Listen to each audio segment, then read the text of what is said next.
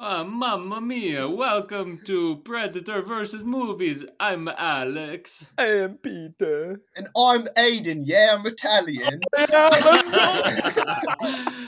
And this is a movie podcast where we discuss and review the latest movie releases. We'll start off with a non-spoiler review before diving into a deep discussion of the film. And then we'll ask the most important question. Would this movie be better if the alien from Predator was in it? This week we're going to be reviewing Pinocchio, and I hate accents. This is terrible. That was great. With no special guest. Pinocchio.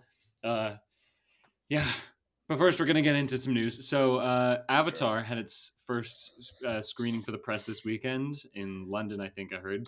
Yeah. And it's gotten some pretty positive reactions. I've seen it's allegedly life-changing, which I think I can't imagine that. But hey, I've definitely heard that. Like, I think a lot of people say like the visuals are stunning, and they're like the visuals are so stunning that I was looking at a fish and then I got distracted looking at the fish, right? Oh my god! I mean, if that's what you want out of a movie. Pretty sick, though. I think that is cool. Yeah, there's something to be said about like creating a fully digital world. Like, sure, whatever, that's fine, I guess. But here and there, I've heard people say like, "Yeah, the story wasn't quite as there, or character driven, and maybe even worse than the first one." Really? Is what one person said, and I was like, "The story of the first one is goofy as fuck." So that does not. I get the sense, like, we just rewatched the original not too long ago. Like, I watching that, I was like, this is very goofy and, like, cartoony and caricature characters. I feel like that's not going to be the case on this one, so I think there's some improvement there just from what I've seen in the trailers. It is a very different era of filmmaking. Like, if you think about what a blockbuster was in the 2000s, like, it was so much more caricature and, like, campy. Yeah, it was... peak Transformers era, right? Yeah. And it felt like that. And Avengers, like all those movies felt very similar in teal. Yeah. Right? Like the color correction. The orange and teal, The sky that like looks sickening. Yeah. Yeah. So I'm skeptical still. I have the sense that, do you remember the reactions for Black Panther and how for weeks on end we were like, getting, it's so great, like, oh, I cried, and, like, it's so good. And we were like, is it, though? And then, we see it, and we're like, yeah, the first reactions are always a little overhyped. So I feel like that could be the case here. I think this is going to be a case of me liking this about as much as I like the first one. That's fair. Yeah. We are going to find out next week, though. Anyways, we're going to move over to the Marvel Corner. The Marvel Corner. Thanks. So Multiverse of Madness, the Doctor Strange sequel, won Best Movie of 2022 at the People's Choice Awards. Somehow. Who puts on the People's Choice Awards? Who is the people. The facilitators? Oh, it's for the people, by the people. It's I don't know. Movement, I wonder what movies are nominated for that in the first place.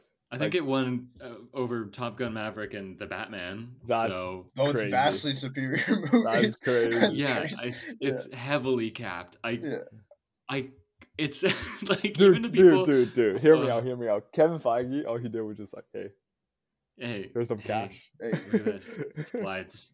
$20 bill, and I say this as someone who liked that movie. I legitimately liked it. That is the fucking greatest. Insane. Yeah. For people who like comic book movies, like even them, I would not imagine them voting for this movie. Yeah. Of all the things that came out this year, like The Batman, no. Yeah. Your favorite Black Adam, no. Dude, you know what's funny though? Like I feel like it's even surprising to the filmmakers themselves. Like, for people actually involved in the movie, I don't think they think it's that great. Sam Raimi's just like, oh, okay, yeah, I would take it. Actually, that's a good point. Like, other than The Batman, which obviously is much better than that, like, it's the best directed blockbuster superhero movie. I mean, not a lot came out this year. I think Black Panther... is what about Black Panther? I agree that I actually quite like the directing in Doctor Strange too, but it's also I think you would say, I think Black Panther's better. Black Panther might be better. Actually. As a whole package. I did forget. For sure. Yeah. There's so many superhero movies this year. Like, even ones I saw weeks ago are gone out of my mind. Oh, Morbius came out this year, right? Morbius, that's true. That should have won. Apparently, according to insiders, this is also in the Marvel corner. Kevin Feige and like the creative whatever are reevaluating phases 5 and 6, the slates of those phases to focus on quality over quantity. I'm glad they were about time. Yeah. Just basically after all the negative feedback from that was past. They really had to do some science to get to that conclusion there. That was a hard one. Yeah. Like, quality might be better than quantity. Yeah, just maybe. Well, I mean, I think it might be tough for them because like they have like a movie pipeline set up. So like if you move one project, that impacts everything down the line. Yeah. So changes obviously would take time to reflect. So I'm just glad they're having a conversation now. I don't know how soon, like, would this impact Ant-Man? Probably not, but, like, you know, for movies down the line. That's definitely still good. This will be for things in development. Yeah. You know, so, like, that's filmed and, you know, in distribution now. Like, and there's something else coming out. Oh, is it Guardians 3 that's coming out next year? Right away. It's actually really close to each other, Guardians and Ant-Man. It's, like, all in February, the first, like... February and May. Yeah. They're in separate quarters, but, yeah. Yeah, so, like... Obviously, it's a great move, and I think we don't know Phase 6 slate, but we do know for Phase 5, if I recall correctly. I don't remember what it is, but was Phase 5 the Avengers phase, the Kang Dynasty, and no, both of them are in Phase 6. Okay, so I think a lot of it is just going to be pushing things and giving things room to breathe, and I think that's the right move. Even though I know like what Kevin probably wants is get these characters and these actors to play around in the sandbox while you still have them before they retire or whatever. So yeah, I get the want to like rush, but it's just not working. Well, there's also the crazy Disney content strategy where it's like, every month or like every week you're going to get something out of Marvel, Disney, Lucasfilm, whatever, either a show or movie or whatever. So there's that too. Yeah, but it doesn't work because then you just get shit, Yeah. Like if you treat it like a pipeline. Yeah, it's not like you can't set like a deadline, for these things. Absolutely. Anyways, while Marvel is kind of like figuring out their thing, DC is also similarly figuring out what's going on over there. Everyone's so wild. Yeah, they sure are. So this is a report from someone who does this kind of newsy breaking scoops stuff. So several updates on the state of like the Snyderverse or like the DCEU and how it's being carried over under James Gunn. So a sequel to Black Adam is unlikely. And also we heard from The Rock that it barely broke even. And he was like, yeah, we barely broke even. Yeah. I love how he compared it with Captain America. And I'm just like, dude, like come the fuck on. You can't be petty like that. He compared it with Captain America, the first Avenger. Yeah. He was like the box office of that one was only this high and ours is like this high. So like we're not so different, but it's also like, dude, that was at the beginning 10 years ago. Yeah, like that was a long time ago. That's not a good benchmark. Like, I wonder if that was a genuine tweet from him or was that just like the HR doing shit? No. There's no filter. Like that's very clearly him. The Rock. Okay. Yeah. And yeah, just like his whole like the power of hierarchy and he wants to like have all this control. Like I feel like it's just never gonna work with James Gunn. Like it's two leaders butting heads, and James Gunn has seniority. So I just James Gunn is the actual leader in the situation. Yeah, exactly. I just feel like those two personalities aren't gonna work together. So I see him getting, axed pretty quick. Good. I don't like The Rock, to be honest with you. I don't know if that's a hot take, but I don't like him. He's not a good actor. He's for a particular type of person, and he makes a particular type of movie, and they're not usually very good. But and it's always in the jungle. It's frequently in the jungle. Yeah. Actually, it's weird that Black Adam wasn't. More news: the Wonder Woman 3 script was scrapped by I think the people before James Gunn actually. So Patty Jenkins had been working on a script, and she showed it to them. and they were confused by the direction. And apparently she sent back an email with a link to a Wikipedia article for the definition of character arc, which I think is fucking hilarious. Yeah. Like, regardless of my thoughts on the script itself, like, that's so funny and so baller. You got to respect that. Yeah, that's sick. Anyways, someone did leak what may or may not have been what it was about. And apparently Diana was going... So first of all, I think it was supposed to be set in the modern day. And Diana was going to put Steve Trevor, Chris Pine, in the Lazarus Pit, which some people may be familiar with. He's coming back again? Yeah. It's like 100 years ago. Yeah, it would be literally 100 years, So puts him in the Lazarus Pit, which brings people back to life. And the League of Assassins, who's in charge of the Lazarus Pit, like it's their pit. They use him against Themyscira, and they launch a war on Themyscira. And then apparently, like, in a post-credit tease or whatever, she was gonna drop off Steve Trevor with the Suicide Squad.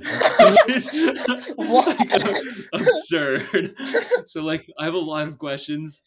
She probably just likes Chris Pine, and, like, I agree, I like Chris Pine too, to be honest with you. But why, like, dude, let the man go, man. Let him make his Star Trek movie. Come on. Even in the second Wonder Woman, the way he is implemented in that movie is fucking insane. Like, I don't know if you've seen that.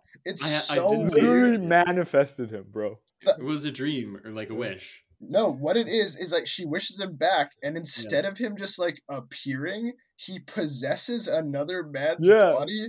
And then they have sex while they're in the other guy's body. And it's like, it's so weird, man. Like, and it's like, why not just make him, like, why did you do that? Like, just make him appear. It was like a magic rock.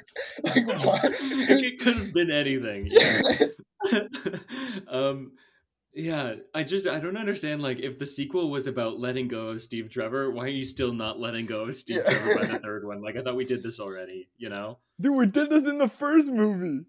And, like, was Chris Pine, like, that good? Like, why is she still so... Yeah, she knew this guy for, like, a week. Like, Dude, Patty Jenkins is so stunned by his performance in Don't Worry, Darling, and she's like, he has to come back. He is legitimately very good in that movie. So. Yeah. But can you imagine zombie Chris Pine in the Suicide Squad? Stop. Like, what would that even... That's not even a character. What would James Gunn do with that? He's gonna fly a plane. And he would... well, I guess, but like he would... The Lazarus Pit makes you, like, super strong and, like, fucked up, so... Wait, I don't know, would they fight him? Like, would he be a named hero? I don't know. Wasn't Lazarus Pit related to Ra's al Ghul? Yeah. Okay. And he's the League of Assassins. He's part of that. Okay. Yeah. It's, I feel like when Jason Todd comes back, was that? No, I don't know if that's true. Anyways, more DC news. Man of Steel might not actually be getting a sequel. Yeah. Now, this one I'm not certain about because that one seems more likely, I think, of the other ones.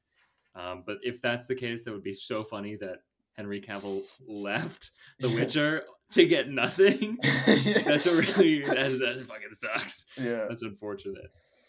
Yeah, I don't really care either way. If there's a Man of Steel 2, like, I don't care. Superman's not a very interesting character for me personally either. And I don't like the Man of Steel aesthetic either. Yeah. Oh, they would have to change the aesthetic because I really don't like. Yeah. Well, if it's not Zack Snyder anymore, I do you know that one Superman cartoon where everything's kind of like pastel colors and it's that'd be cool. I don't know if you know what I'm talking about, but there's one cartoon that I think would be a cool aesthetic to base it off of. No, I don't think I know, but yeah, like just like make it brighter. Like Superman's an optimistic character. I don't know why. It made sense to make him pessimistic. Dude, like, I think it's just they literally picked Zack Snyder for the wrong movies. If he did, like, an Injustice movie series, that would be cool, you know?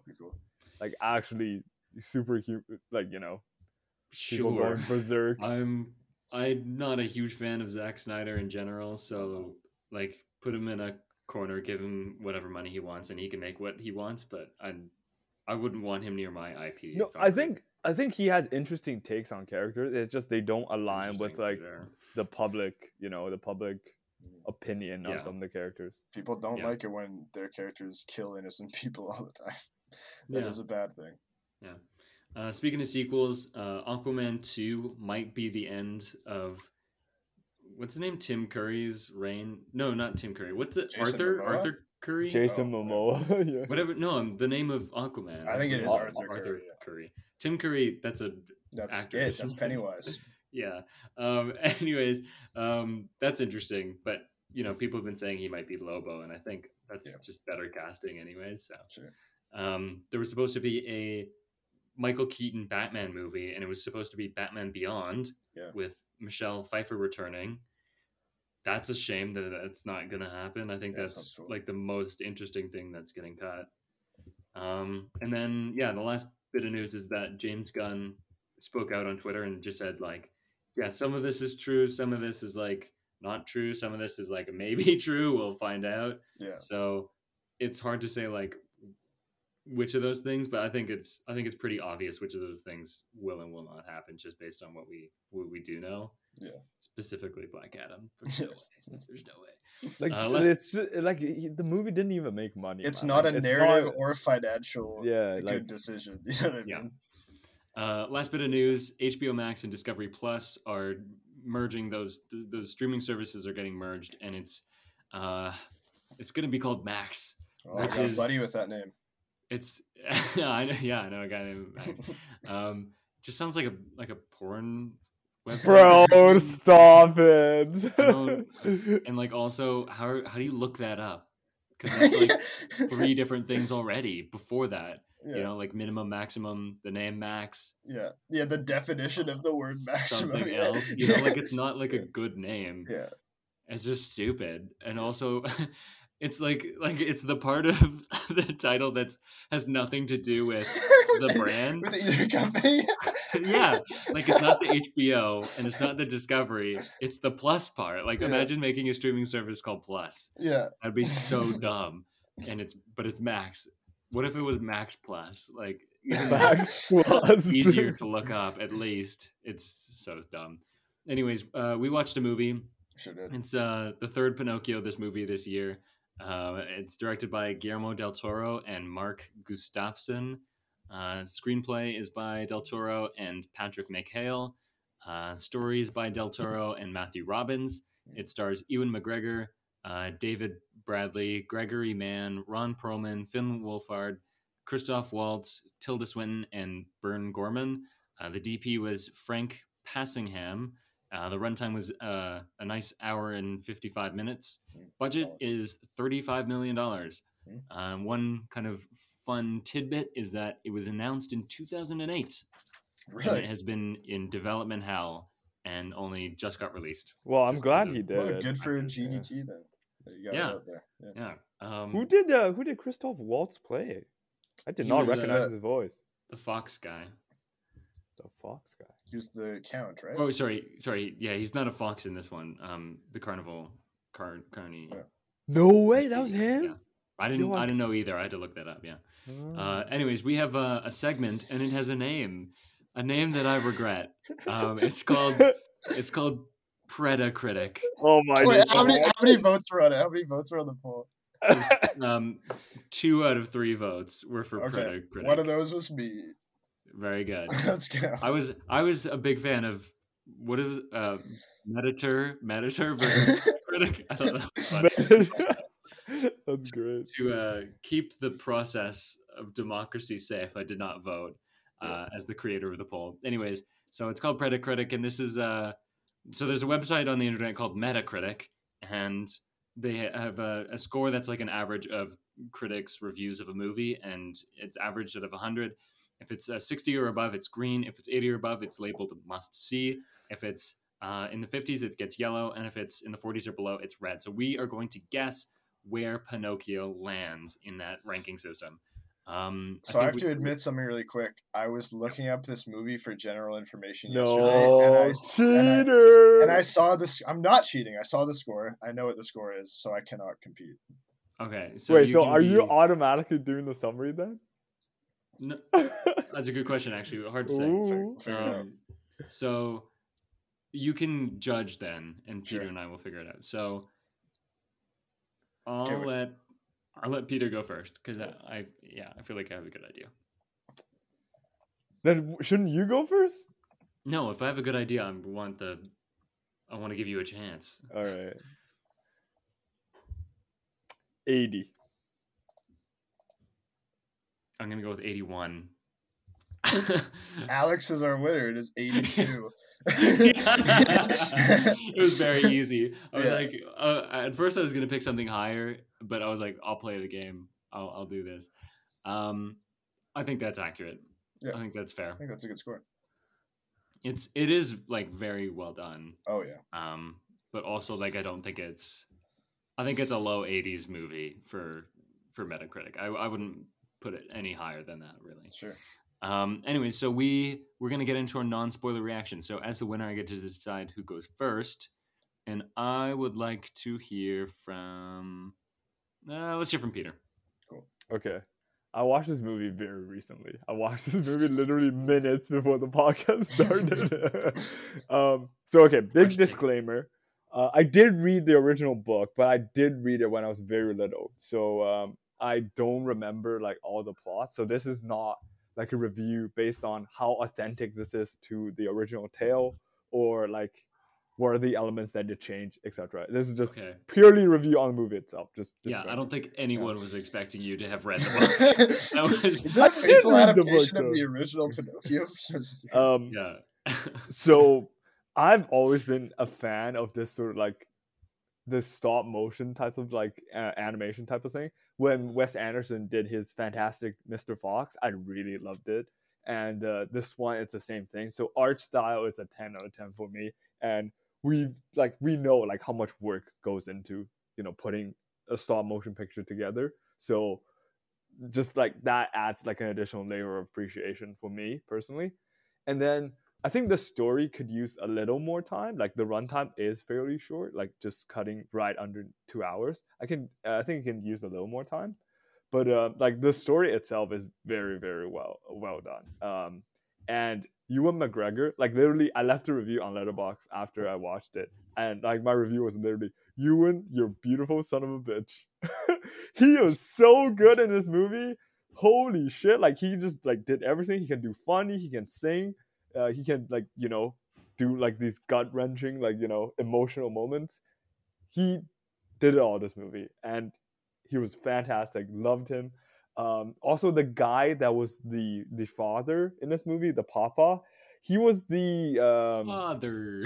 Yeah, he was the I forgot his name, but like he was like the Filch dorm from Harry Potter. Yes, yeah. And I locked down to that voice right away, and like to see him in a more like caring role, it's like it's a nice change. It's like seeing J.K. Simmons, which is like doing like more hardcore, like loud, angry, mad characters, being like a caring dad in Juno. I don't know if you have seen that movie. If you haven't yet, yeah. So it's like a nice change of pace, and also like he was very good as well, and since like we watched the Mario trailer recently, voice acting 10 out of 10. Like all the characters match their voice very well. So for me, I say 4 out of 5. Recommend it to everybody. Check it out. It's good. Yeah.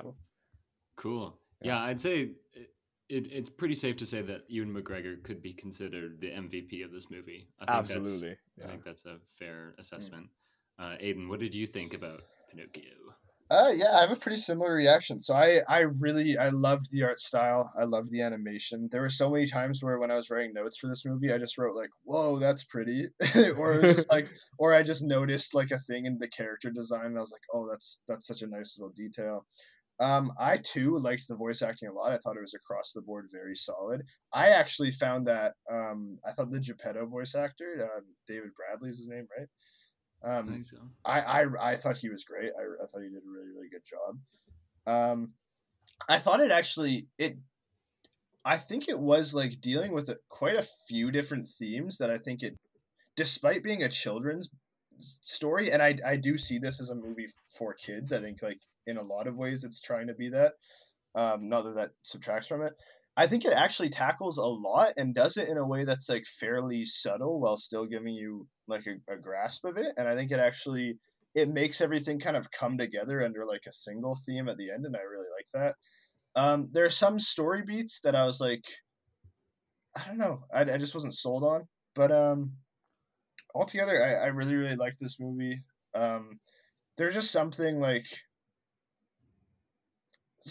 that's like preventing me from liking it like too much. I'm gonna give it 4 stars as well, and I would also recommend this to just about anyone. I think that this is a fun movie, and I think that I think most people like this.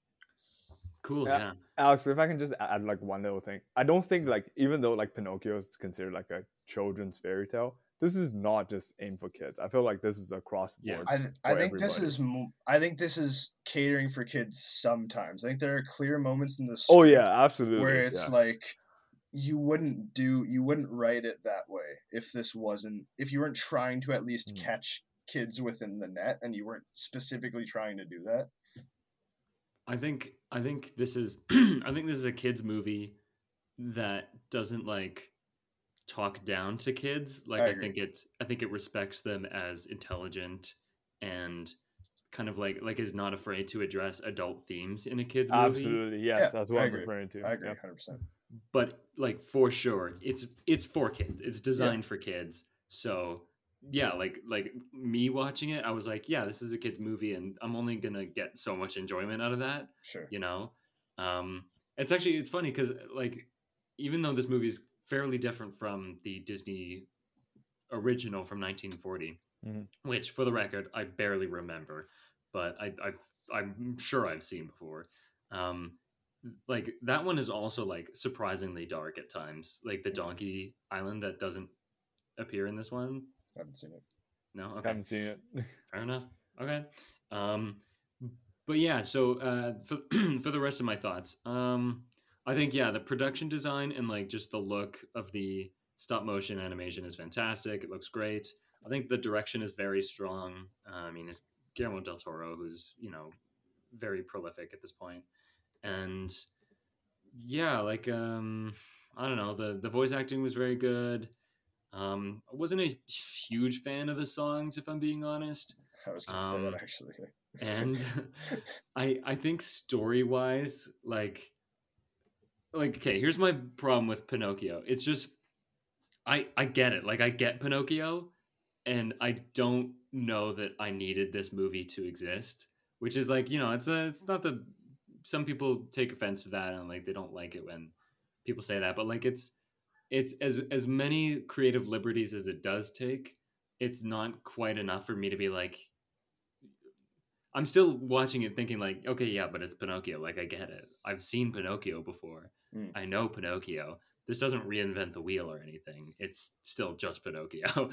And Pinocchio is like a moralistic fable, and it's just not that interesting to me. So I think this movie could only go so far in my esteem, just because it's a story that I don't find particularly interesting. And it's a thing I've seen before, and it's not that different, even though it does find ways to be different. I guess my view as well, I haven't seen anything Pinocchio related. I obviously am familiar with the story a little bit, but I think like beyond he lies and gets big nose, and by the end he becomes a real boy. I think that's like all I knew about Pinocchio going into this. So we've got Pinocchio noob and Pinocchio master with Peter, who's read the book. And then somewhere in the middle is me, who remembers. Like I remember Monstro, the whale from the original, and the donkeys and the island, and the there's like the fox, who's an actual fox, and his sidekick, who is a cat in the Disney one and in the book instead of a monkey. And then, so like, I'm like familiar enough. So I'm somewhere in the middle ground, but I think a 4 out of 5 is like a fair, a fair ranking for me. Just like 4 for skill. Like it's just a well put together movie, and it's just losing that star for enjoyment for me. Like it was like a, okay, sure. Like that was my reaction mostly. Yeah, like I thought it was like a sweet little movie, and I'm not gonna like, I'm not gonna carry this with me everywhere I go. But like, there's so much to respect, and to like about it. Like I at the same time don't have that many critiques of it, but it's, you know what I mean? Mm-hmm. Yeah. I don't know where I heard this, but someone evaluates movies based on like, and you know, not every movie is ever going to do this, but like the best movies are movies where when you leave the theater or when you finish watching it, like, are you a different person? Have you changed for having seen this movie? And for this, that's what I'm saying about Pinocchio. It's like, no, I've seen Pinocchio before. And I don't think even the original would have changed my outlook on life, right? Sure. Like, I'm going to forget about this movie very quickly. But, you know, if people want to check this out, I'd say, you know, go for it. I don't know if I would be like, you have to go see this, because like I said, like I did not find it that interesting. If you have kids, like, yeah, go show your kids. I think that's great for them. But anyways, we have to do a little synopsis. Sure. I'm actually going to let Peter take this one as the technical loser. Redemption. Only because Aiden and I are always doing it. So let's get a little differentiation. Yeah, and Peter can also... This could be your redemption. Do the 2 minutes. Oh, no. People never heard Peter's original attempt at summarizing Black Panther, did they? Well, 10 minutes. It's in the bonus content. Okay, yeah. Was it 10 minutes or 5 minutes? Yeah. It was like 10. It was 10. Oh, my God. Okay, yeah, so you don't need to go over every specific... It's a short movie. We just need... But a lot of things happen, and we don't need to know all of them. So I'll try to get it under 1 minute. Ooh. Go for it. Don't. Do you have a timer? You can time me. Just let me know when. Okay, yeah. So it's a 2 minute... It's a 2 minute synopsis for those who have not seen the film. This is your official spoiler warning. Thank you. Peter, what happens in this movie? 3, 2, 1, go. So we meet the father and the son, and then the father is like a toy maker, sculptor type of thing. The son's lovely little kid. So one day they went to the church where he's like building like a Jesus sculpture for them, and then the kid sort of like lost his pine cone that he treasures. So he went back into the church, but somehow, you know, planes went by. They were dropping bombs. The kid got killed. When are we? This is before. Like, this is like a flashback, basically. When in history, though. Yeah. It's World War One. It's World War I? Okay, yeah. Initially it is. Yeah. Okay, it's World War I. And then the father went back very sad, drunk, you know, like keeps drinking. And then one night, basically, Forest Spirit came to him. He made like this little sculpture of the boy. Forest Spirit came to him. It's like, okay, bless this sculpture. And then this little boy, little puppet came to life. And then so eventually they're sort of like, the boy loves him, but he is like in shock. He doesn't really love him back. So then the boy sort of like, oh, like he doesn't love me. So he goes off with the circus. And then turns out the circuit master is like, you know, like sort of cheating him out of money, you know, being abusive. So he ruined his big show to this like Nazi party, like Mussolini. Mussolini, right? Yeah, he has a name. Sorry.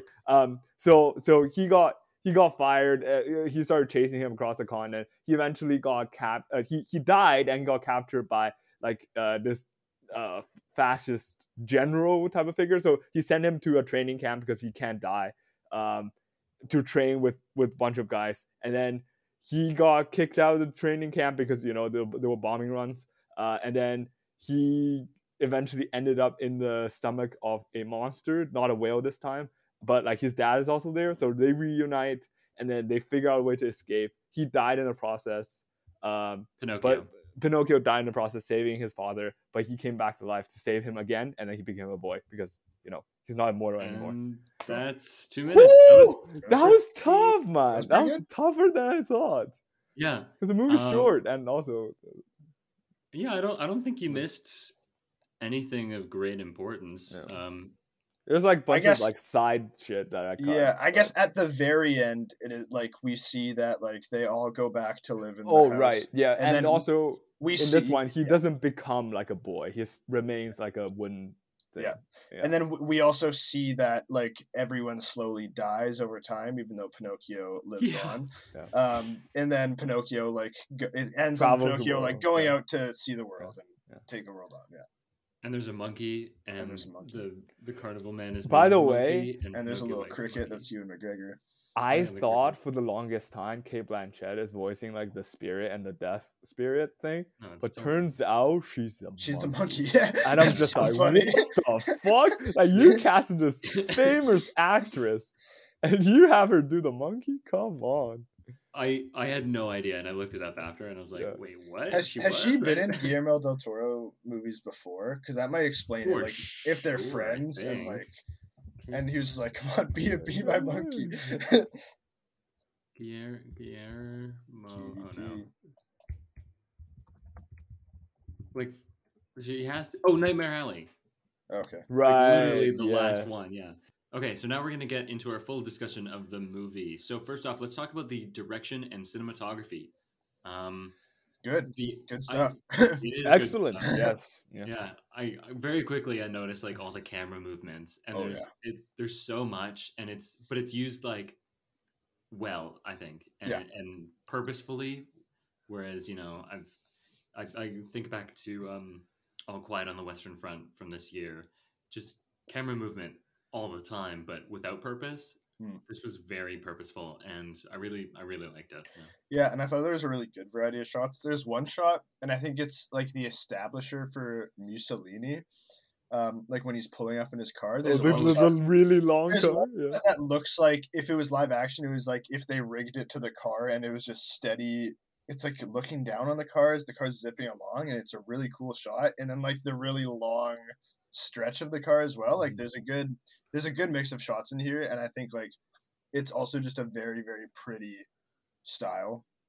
Yeah, like, all the colors are always so nice. Absolutely, and also like there's like the things that you sort of you feel that when you're watching, but like when you really analyze it, you're like, okay, that makes sense. Like if you compare like his two toy making sequences. Like one first is like sort of like at night when he's with Carlos and like, you know, like the warm glow of the fire. So everything's like this sort of warm, fuzzy, lovely sort of setting. And he's having a lovely conversation with Carlos. And the other one is when he's drunk, there's wind, thunder, lightning on the outside. And sort of like he's carving Pinocchio. And there's this sort of real eerie, like almost like a horror movie, like scary sort of feeling into it. Yeah, and I like these two contrasts is just very powerful. I really loved how they like. You mean bring up that scene? Like it was great how they like they played like creation as like this kind of potentially horrific thing, right? Absolutely. I thought that was like that was one of the themes that I felt throughout was like the idea of creation, and I thought like I thought it was really interesting. Mm-hmm. Yeah. It's funny. I was actually going to talk about that scene too. Like I really liked the directorial style and like the the tone he went with. Which was like, yeah, like it was almost like a horror movie. And I think that it definitely fits like Guillermo del Toro's vibe, which is kind of like creepy and eerie and borderline horror without being actually like super scary. Like usually it's like child friendly horror, I'd say. Yeah. And so, yeah, there's definitely moments where that bleeds through. I also liked, in a similar vein, the first time we see Pinocchio, and he's like the creepiest motherfucker you've ever seen. Yeah, he's like twisting. And I love the way Pinocchio moves. I thought that was great. It's like, is it The Exorcist? I'm trying to think like what that reminds me of. The head spinning? Yeah, I'm sure he does that at least once in this movie. And honestly, like, it makes sense, right? Like, he's just came to life, and like, he's still getting used to his new body, so like, you know. Yeah. It was great, yeah. I also like I have no idea how to do stop motion and how you do camera movements so smooth. Yeah, like that's crazy. That's I'm very impressed by that art form. And to make the lighting look as good as it does on like I don't know, I guess clay, like whatever plasticine, whatever it is. Like I think, and it also looks like every single movement looks so smooth, right? Like because it's all like manipulated. Yeah, I actually there were a couple of movements where I was like, yeah, this is obviously claymation. Real rigid, yeah. Yeah, but I liked it. Like, I never had a problem with it. Same, yeah. I thought, like, I just think, like, that's part of the medium to me. Yeah. And I really enjoyed those moments, actually. I didn't have a problem with it, but I would just say, like, to say that everything was fluid, I would disagree, but, like, I wrote down that, like, when there was those balloons after the carnival leaves. Oh, yeah. There's sort of, like, this pause and... and the blue balloon, and just watching the balloon float around, I was like, how the fuck did they do that? Like, it floats just like a balloon, and like bounces off of things just like a balloon. It's very impressive. The cast, as we've mentioned, is stellar. I mean, like, it's an all-star cast. I really liked Ewan McGregor in this. There's also some, like, very interesting, like, cameos. So we said Cate Blanchett was the monkey, whether or not you may have realized that. Tim Blake Nelson is the dead rabbits. Wait, wasn't he the Batman or something at some point? Tim Blake? He was in the Watchmen show. Oh, he was the glass guy. Yes. The mirror guy. Yes. Who else? Oh, Turturro, John Turturro. John Turturro, yeah, he was in it. He was the doctor, I think. Yeah. He was. I think the one thing that I really want to talk about is the mix of accents in this movie. Yeah. It's one of those movies where they're like, yeah, fuck it, do whatever you do. Yeah, well, it's in Europe, so if they're British, that's in Europe. That, like, England is in Europe, so, like, it makes sense if they're British. I don't understand why they didn't do Italian accents. Like, some of the characters are Italian. It's so weird. Yeah. But the kid is very British. Yeah. And that's what took me out of it, was like, this is the most British child, and everyone else is kind of, like, a little British, and very few are Italian, and, like, have the actual Italian accent. Yeah. Dude, but I love Pinocchio's voice, though. Like, it's just one of the voices that really fit the character, you know what I mean? I liked it a lot, too. Yeah, it was good, yeah. And just before, I don't know if we've completely moved on from stop motion / design, there's one other thing that I just wanted to bring up within that. Sure. The character design of the spirits I thought was so cool. Like the spirit of eyeballs? The eyes along, especially the spirit of death, the eyes along the horns. Oh my god, those! And I didn't even notice the eyes on like the forest sprite character until like the second time we saw it. I don't know. It's the blue fairy. Yeah, the blue fairy. Traditional. Yeah. But one thing I noticed, to be honest, is like the death spirit, like, her eyes don't move at all. Like, her eyes just she has eyes along her horns. Oh, really? Yeah. Within the horns, there are eyes. Yeah. Okay, like, I didn't notice it's that. Like it's not a super obvious. Like, it doesn't call attention to itself, and it's just there are little details like that, like along with the way Pinocchio moves, and that I really loved. Yeah. I think it was interesting that they really do go for like that biblically accurate angel look for Blue Fairy, and then. Kind of like I was thinking like it's a chimera from Greek mythology, but like a little different to me, with the snake tails and like almost like Sphinx like with the lion front half. It was very interesting. I think from a production design standpoint, like this movie is just gorgeous. I think, and I do like the Guillermo-ness of it all bleeds through. Yeah, and like in the design, I liked it a lot. What did you guys think about the dialogue and like how characters spoke? So this is what I mean when I say like one of the things that I was thinking, okay, this is a kids movie, so I'll give it a pass for it. Is like some of the moments of dialogue, I'm like, okay, that's so either on the nose or it's like a character has to say this so that we can just have the story beat done and it's clear what this story beat is. Yeah. But I did excuse it because I was like, again, I think this movie generally isn't talking down to its kid audience. But like I give a little bit of leeway for a movie that is like generally marketed for children when it has stuff like that in it.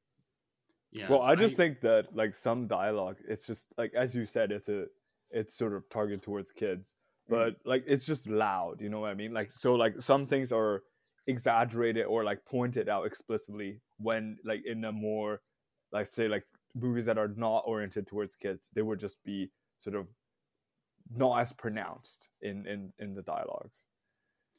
I think it, like very quickly I wrote down that it was very like theatrical and kind of like obvious. That's, because it feels like a stage play where people are they have to act for the back row, and so it also factors into how the playwright writes dialogue. Yeah. Because things that, would be a small emotion that you can show on screen in film has to be verbalized because it would be so subtle for people in the back to get it. So like when Geppetto is like sad about his dead son and he's like, if only I could have you back, and like everything he's saying is so obvious, and I was like, okay, couldn't have just like shown it. But I think what Aiden, you said about it being like a kid's movie, I think that's absolutely true. I also really like the point where Geppetto and the kid are walking into town and people are making comments like, oh, that was the that was the biggest one. It's like a model Italian citizen. Like, people definitely talk like that. It was very Beauty and the Beast, like the original, but that one does it so much better. And I love that song from Beauty and the Beast. Now I want to watch Beauty and the Beast, the original. Speaking of songs, this movie is a musical, as it turns out. Yeah. Now, as someone who is like well versed in musicals, I have a lot of thoughts. I did not care for the music, just in general. Nor did I. Peter, don't touch your mic. It was very like that kind of recent trend to have like auto-tuned voices, and I felt that throughout. Oh, really? Yeah, the one that the movie I reference is, funny enough, Beauty and the Beast 2017, because that's like the most noticeable auto-tune I've ever heard in a movie musical. And it just all sounds like a little too perfect. It's like that's what I get from it. Yeah. And then also just like the songs are pretty like forgettable and very similar. That was my problem too. Like I couldn't sing a single like melody for you, and I couldn't remember. Like there's the line where it's like, "My son, I love my son is like the sun," or like whatever. There was one moment related to the songs that I thought was funny, where you think the cricket is gonna jump out in the song, and then he gets slapped in the face by the door. And Pinocchio goes out. That was a fun thing. Yeah, my dear father. I laughed out loud. That was very funny. But yeah, like I personally don't mind it. Like I thought it was I wouldn't really consider this a musical. Just like it's a musical. It's a musical. It is. So it's a musical. You can like whatever you want. Like I think the ratio between like dialogue to like music is. To be fair, good, there aren't that many songs. Yeah. So I understand where you're coming from. And there's enough. There's plenty. Like I felt like the singing immersed me a little more into their world, because I felt like a lot of the sort of the fairy tale movies, they have a lot of singing in them, and that just sort of like it's just in line with what this movie is doing as well. So it's like it sort of helps you to immerse yourself with this fantastical world, which I was fine with. Sure, yeah. I don't know. What I would have wanted is just a little bit of differentiation between the songs, because, like I said, they all just kind of blend together in my mind. Like I'm trying to think of like other movie musicals, and just like especially like older Disney cartoon ones and. All the time, like every single song is very different from each other and they have different vibes, where this movie, a lot of them are just Pinocchio sings a song and Pinocchio sounds the same every time. Yeah, I just didn't care for it. Hey dude, just you wait, Joker 2 also a musical. Yeah, well I hope it's not auto-tuned and all that sort of jazz, but Aiden covered or kind of jumped ahead to a point that I want to talk about is this movie was pretty funny. Like, I love the humor. Yes. Yeah. So I think you mentioned one of my favorites already. Do you guys have any other moments that you liked that you can remember? Well, I mean, just the cricket has a lot of great moments. The crickets were great. It was great. Other than that, I love the rabbits. Like the rabbits were like the look and like how they interact was just it's just naturally funny for some reason. But I think I like that. I like the bit when Pinocchio is singing his first song about I like all these weird words I'm learning, and he's like, I like this one, and then he tries it out. Let me do it, and he's like. He's like, I love this thing. What's this? And Geppetto's like, oh, God, that's a chamber pot, buddy. And like, if you know what that is, it's super funny, but it's one of those adult jokes in a kid's movie. So he's like, oh, it's a chamber pot. And Pinocchio's like, what's that for? As he puts it on his head. He's like, you don't want to know, which is so great. Like, don't overdo it, you know? What else? I like, yeah, some of the Cricket's line. So like when he's like about to write his memoirs and he goes, ah, yes, Peru. And then he starts getting dropped down. Yeah. So random. But, or when he's talking to the Blue Fairy, he's like, I'm a homeowner, and I don't remember the context, but I thought that was funny when that happened. Yeah, I also liked the line of like when he's like, you do the best you can, and that's the best you can do, and like it's like he's kind of like saying it as if it's a quote to be remembered. Like he's constantly trying to say things that he can put in his memoir. Yeah. I like how he brings it up at the end, and then goes, it feels like he's actually he means it this time. No. But what I mean is, he after that he says, "I taught that to Pinocchio, and then he taught it back to me." Yeah. And the only other one I've written down is when the seagull lands on the mine. That reminds me of the captain is like when they see the captain's just like, "Oh, I'm out of there." Okay, that was a little unintelligible, so I'll just repeat it. But when there's a ship captain. Also, he's played by Tom Kenny. Oh yeah, SpongeBob. Yeah. And so it's a classic kind of scary Ahab captain, and he's taking Geppetto out to the island, but there's the whale is a problem, and when the whale shows up, the captain like jumps overboard, but also like super casually, and it's the casualness of the motion. And then in the wide, you can see him swimming away. I didn't notice. Oh, that's funny. Yeah. So very funny movie, but it starts quite sad. It's so sad. I was like, pretty quickly, I was like, oh, this is Up. Like this. Yeah, I thought the exact same thing. Where I was like, oh, we're getting the Up intro. Yeah. Up is better. Up is better. Up is legendary, man. Tough to beat, though. The thing about this intro, I was thinking, like, one of the things I wrote down is, like, did we need this to be narrated and shown? Because it's shown in, like, good detail. Like we get, if you didn't have any of Cricket's narration for it, like, we would know what happened, like, because it's pretty exact. But, I mean, I like the detail that Cricket is writing his memoir, and that I like the payoff for it, that he's like, he's dead and he's telling it to the bunnies. Like, I think that's funny at the end. What? Yeah. Did you miss the post-credits scene? Yeah. There's a fucking post-credits? Yeah. That's so funny. I was like, I finished the movie and I was like, no, there's not going to be a post-credits scene. I was wrong, apparently. That's funny. That's a good payoff. I should go check that out. And it's also the same thing where it's a kid's movie, but I was like, I don't know, like specifically for the intro, like I wonder if I would feel it a bit more if it wasn't narrated and we were just there. I felt it. I thought it was fine. Sure. Yeah. I don't know, actually. My complaint for the narration is that it's inconsistent and then it drops out in the middle. Well, there's no narration for the most of the movie. Like, there was some at the beginning and some at the end. It's a framing device, so it's beginning and end. But I definitely felt Ewan McGregor's disappearance, like in the middle. Yeah. Just like, and that, like, that's just what happens. Like, he gets separated from Pinocchio, so he can't really, he can't really narrate. But it was the most interesting parts of the movies are the one where he's there, just because he brings that like light to the movie, I think. Bro, and he just gets continuously abused, stepped on, like, you know. It's good physical comedy. Yeah.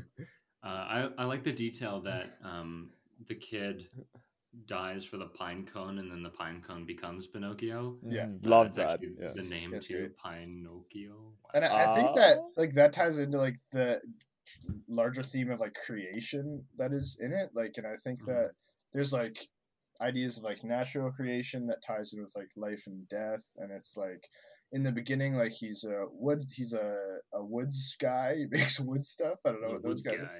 Woods guy, and like Harvard, one might say. Yeah, and he's like he's making things in service for others, and it's like, and then he makes something out of like this deep hole he has, and that's Pinocchio, but then, like, he can't have complete control over what he created, and he has to learn that in other ways. And I really liked how those sprinkled through in I loved it as well, because I felt like, Aiden, adding on to your point, at first he's chopping down, he's killing trees, right? Like basically killing trees, chopping trees down, turning one life in the form of a tree into another life, which is like him giving life to his work, right? Like he turning his wooden toys, bring them into life, as we can see, like he's playing around like in front of the bakery shop, and then with the kid, he said that I'm gonna plant this pine cone, watch it grow, and I'm gonna make toys out of this tree. That's what Carlos said. Yeah. So sort of like he used Carlos's tree to fill a hole in him, and then that tree sort of became something more, Pinocchio becoming something more, right, to him than just really just like filling a hole. Like instead of replacing Carlo, he's becoming like another significant figure in his life. Yeah. And I thought like this sort of like continuation of like life carrying on into like and then like there's this central thing around wood, like wooden toy, and then Pinocchio's made of wood as well. It's like really lovely to me. You know? And I really liked also the idea that like it's a little detail, yeah, but they don't draw too much attention to. But that when Pinocchio lies and his nose grows a lot, like he grows pine cones on his nose, yeah. And it's like this symbol of like rebirth within the movie. Oh, that's cool. It's like this idea that like things go on and life progresses and changes regardless of like your influence on it, and regardless of like that's true for anyone, and it's just a fact of life. And honestly, like I love how like Pinocchio didn't actually become a boy. Like I love that too. Like a flesh and blood boy at the end, you know. And like I always found that moment, that beat in like the original, pretty cheap and like obvious. And so I completely agree. And I feel like it will defeat the movie's purpose, because the movie is all about how like you can't just have something, you know, something new like Pinocchio replace. Yeah, like become the new Carlos, you know. It's all about Pinocchio. It's its own person, and he's not meant to fill and become the new Carlos. He's meant to be something new to you instead of what Carlos was to you. You know, he's also such a cute little guy. That's what we're for. Yes, and I don't know if you guys noticed. One more note on Pinocchio, like his has a hole on the left chest, which is his heart. Yep, I did notice that. I actually didn't notice that. And that's where his heart was. And that's where he put the matchbox with the cricket that contained the cricket. So yeah. Well, actually, technically, isn't your heart on like the other side?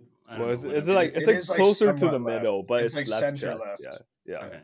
Anyways, I don't know about you, but when I got to the clip of the monkey going into the carnival, I did one of those like Leo pointing. Yeah, because you saw it on Twitter. Images going like, I know that bit. I see this on Twitter for like months. Yeah, just like because there's the behind the scenes clip of how they made that, and so that's the one clip of the movie I've seen like 3-4 times. Yes, me too. Yeah, it was funny. I want to talk about the carnival villain played by Christoph Waltz. I think his name is Volpe. Count Volpe, I think. Yeah. Count Volpe, yeah. Now, this is something that it occurred to me, and I haven't heard anyone talk about it. So I'm curious to see what you guys think. World's first, right here. World first, sure. He looks like a fox. No, I'm just kidding. That's so obvious. Because like the character in the book, I'm sure, as Peter can attest to us, is actually a fox, and so now he's just a fox-coded villain. Speaking of coded villains, I got the sense that he was queer coded, which is something that's very common in older Disney cartoon movies. I can't say for certain about Pinocchio. That might have been too old for them doing that, but like, I don't know, 90s, 80s Disney movies, like so many of the villains are these queer coded characters. So like Jafar, Ursula, Scar, to name a few. Isn't Gaston also like is he gay? I don't think so. That's a very like heterosexual character. Never mind. What I can think of. But anyways, so that's something that like I haven't seen in a while, and to see it in the year of our Lord 2022, I was like, that's a little weird that we're still kind of doing that. Did that occur to you? Did you how did you pick up on that? I'm curious. Like, what do you? Because I didn't pick up on that at all. I wasn't thinking about that. Same. Yeah. For me, it has to do with like the way it's a lot of it is like just the way the characters talk and like affectations. So, like, because Christoph Waltz doesn't talk like that, you know? Right. And it's very like flamboyant with like the cane and stuff like that. Yeah, but I saw that as like he's a showman. And he's like, oh, it's like fair. He's like presenting all the time, and like he's always putting on the character of I run this magnificent carnival and whatever. Okay, I mean, yeah. Maybe it was just me, but like, I felt I picked up on that, and so I don't know. It's interesting for sure, but it seems like maybe it's debatable whether or not that's there. Yeah. Anyways, something else that I noticed that's kind of weird is that there's not a lot of women characters in this. That's true. One might say there are none because the only ones played by women are entities or monkeys. Or dudes, apparently. Like literally in the Wikipedia it says the monkey's a guy. Okay. There's also those Italian twins that have like one line as well. Yeah, great. Perfect. Or who's Carlos's mom? Non-existent. We never see. Aww. We do see the Nazi boy's mom briefly. Yeah, I don't know. Yes, we did. Yeah, two women, or this three with the twins. Yeah, that was something that I was like, it was when like a lot of the characters were in the same room or like all talking to each other, and I was like, wait a minute, that's a lot of dudes. Like that's a dude, that's a dude, that's a dude, and I think it has a lot to do with just the theme being like fatherhood. So you need. Yeah. Some other examples of fatherhood specifically. Yeah. But I don't know. I still found it a little weird that it's like there's literally no women in the main cast, like at all. Mm. I don't know. Do you guys have any similar thoughts?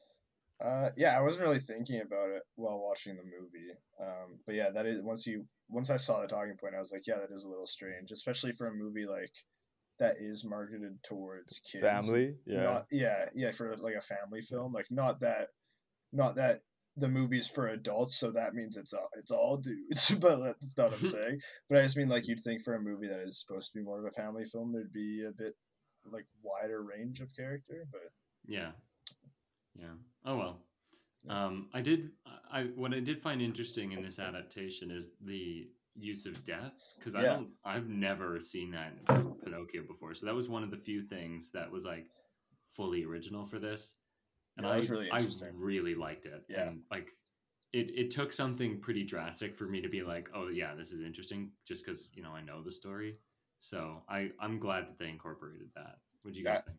I thought it was, as soon as I like the scene like when he's first in the afterlife, I was like, oh my god, and like it's like kind of jarring, like he's just you're just in it, and he's being carried in a coffin by four rabbit guys, and you're like, what the fuck. And also that special coffin with like the nose and everything. Cool. And then like leading up I love the moment as well, like when he first enters the room of like death herself. That shot, that's such a good shot with like the door opening and everything. I thought it was really cool. I thought that was a really cool idea of like the fleeting nature of life and stuff. Like, I think it ties into the theme really well as well.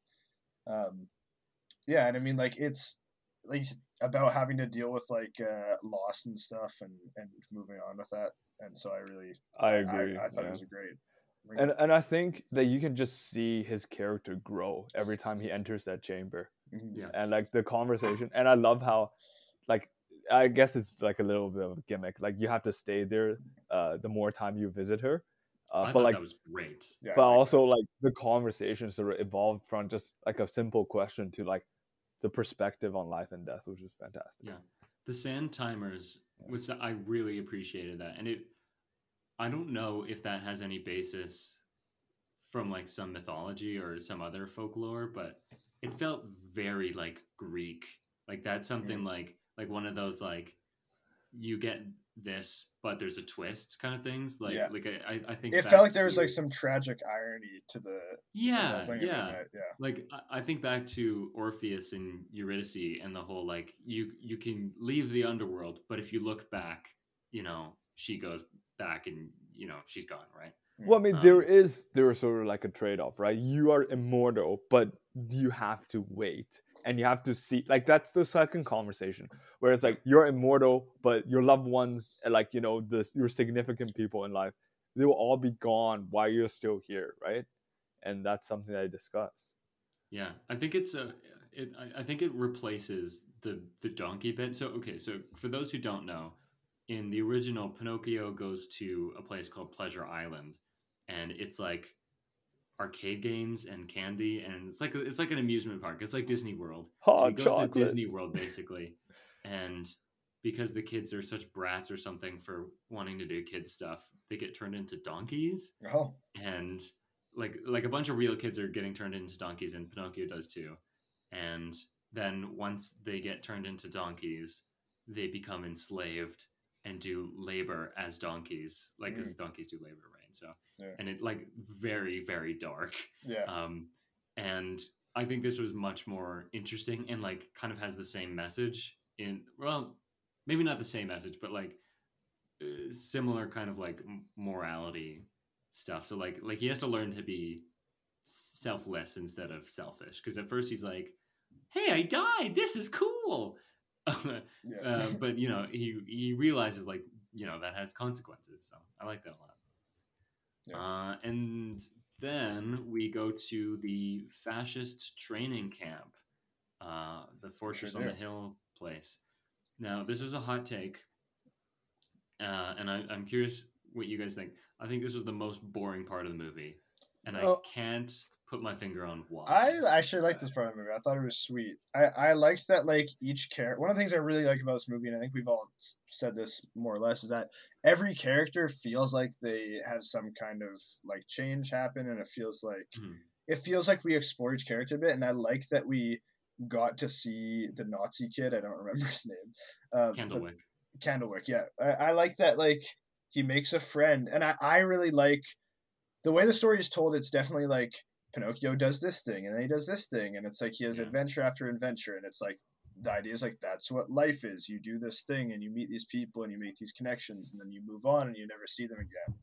And so I liked it. I liked the idea that he made a friend here, and he learned something while he was here, and and Candlewick learns to stand up for himself a little bit. And yeah, I also liked it. Just gives you another perspective on the father-son relationship, you know, between Candlewick and his dad, and I thought it was pretty cool to see Candlewick's mini character arc as well. At first he's sort of a dickhead towards Pinocchio. He's hey, put your feet in the fire, and then we see sort of his vulnerable side, that he doesn't really want to be in the military camp despite being a very, you know, being raised in a very fascist family, and the fact that to he's him, a puppet, one might say.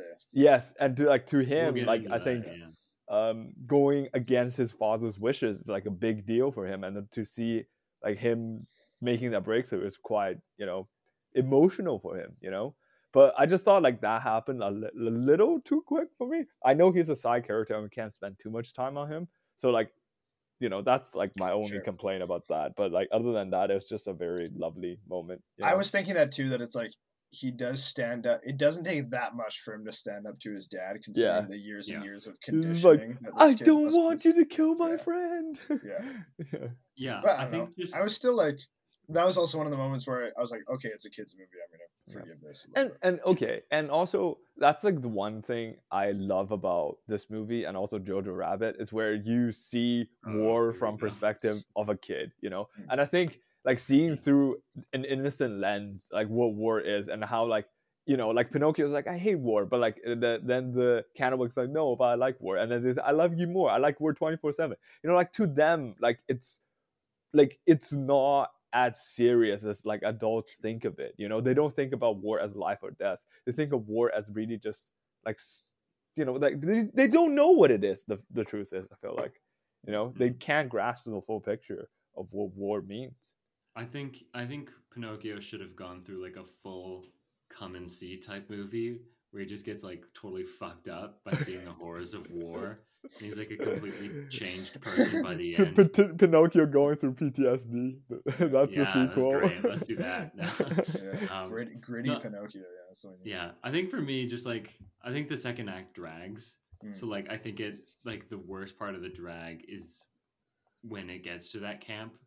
And I think you kind of mentioned this, like it just kind of like starts and then very quickly resolves itself. Like it's not like a full, we're not at the camp for long enough for it to be like a whole thing. Like that's a 10 minute sequence maybe.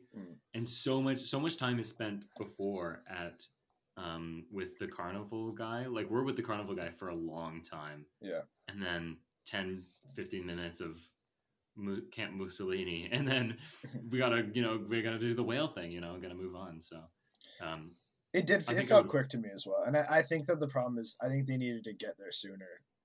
So I'm and I think if they had given it more time and more focus, and I wouldn't want to increase the runtime. I think keeping this under 2 hours is very important, because I was like, by the end I was like, yeah, okay, I know what Pinocchio is, so like I don't need. I thought it was very short. Yeah, I like it. It breezed by for me. Yes, but I kind of feel that way, but like also, like I wouldn't want it any longer. It was right at hitting my limit of how much Pinocchio I could handle personally. Okay. I don't think I'd want the runtime extended either, but I also didn't feel. It didn't feel like it was dragging too much for me at all, and I didn't feel like okay enough by the end of it. Not like triangle seconds.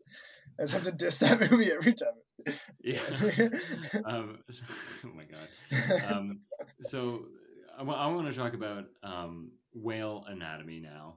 Oh no! Now, that's not a whale, by the way. I feel like that's one of the changes he made. That's like a whale of a time. Monster than a whale. Now I'm not. I will say, I'll preface, I'm not a whale expert, but I think that if you're in the stomach, you should not be able to see the blowhole. No, you can't. The blowhole should be connected to the whale's lungs. Yes. Which is not the same thing. That would make sense.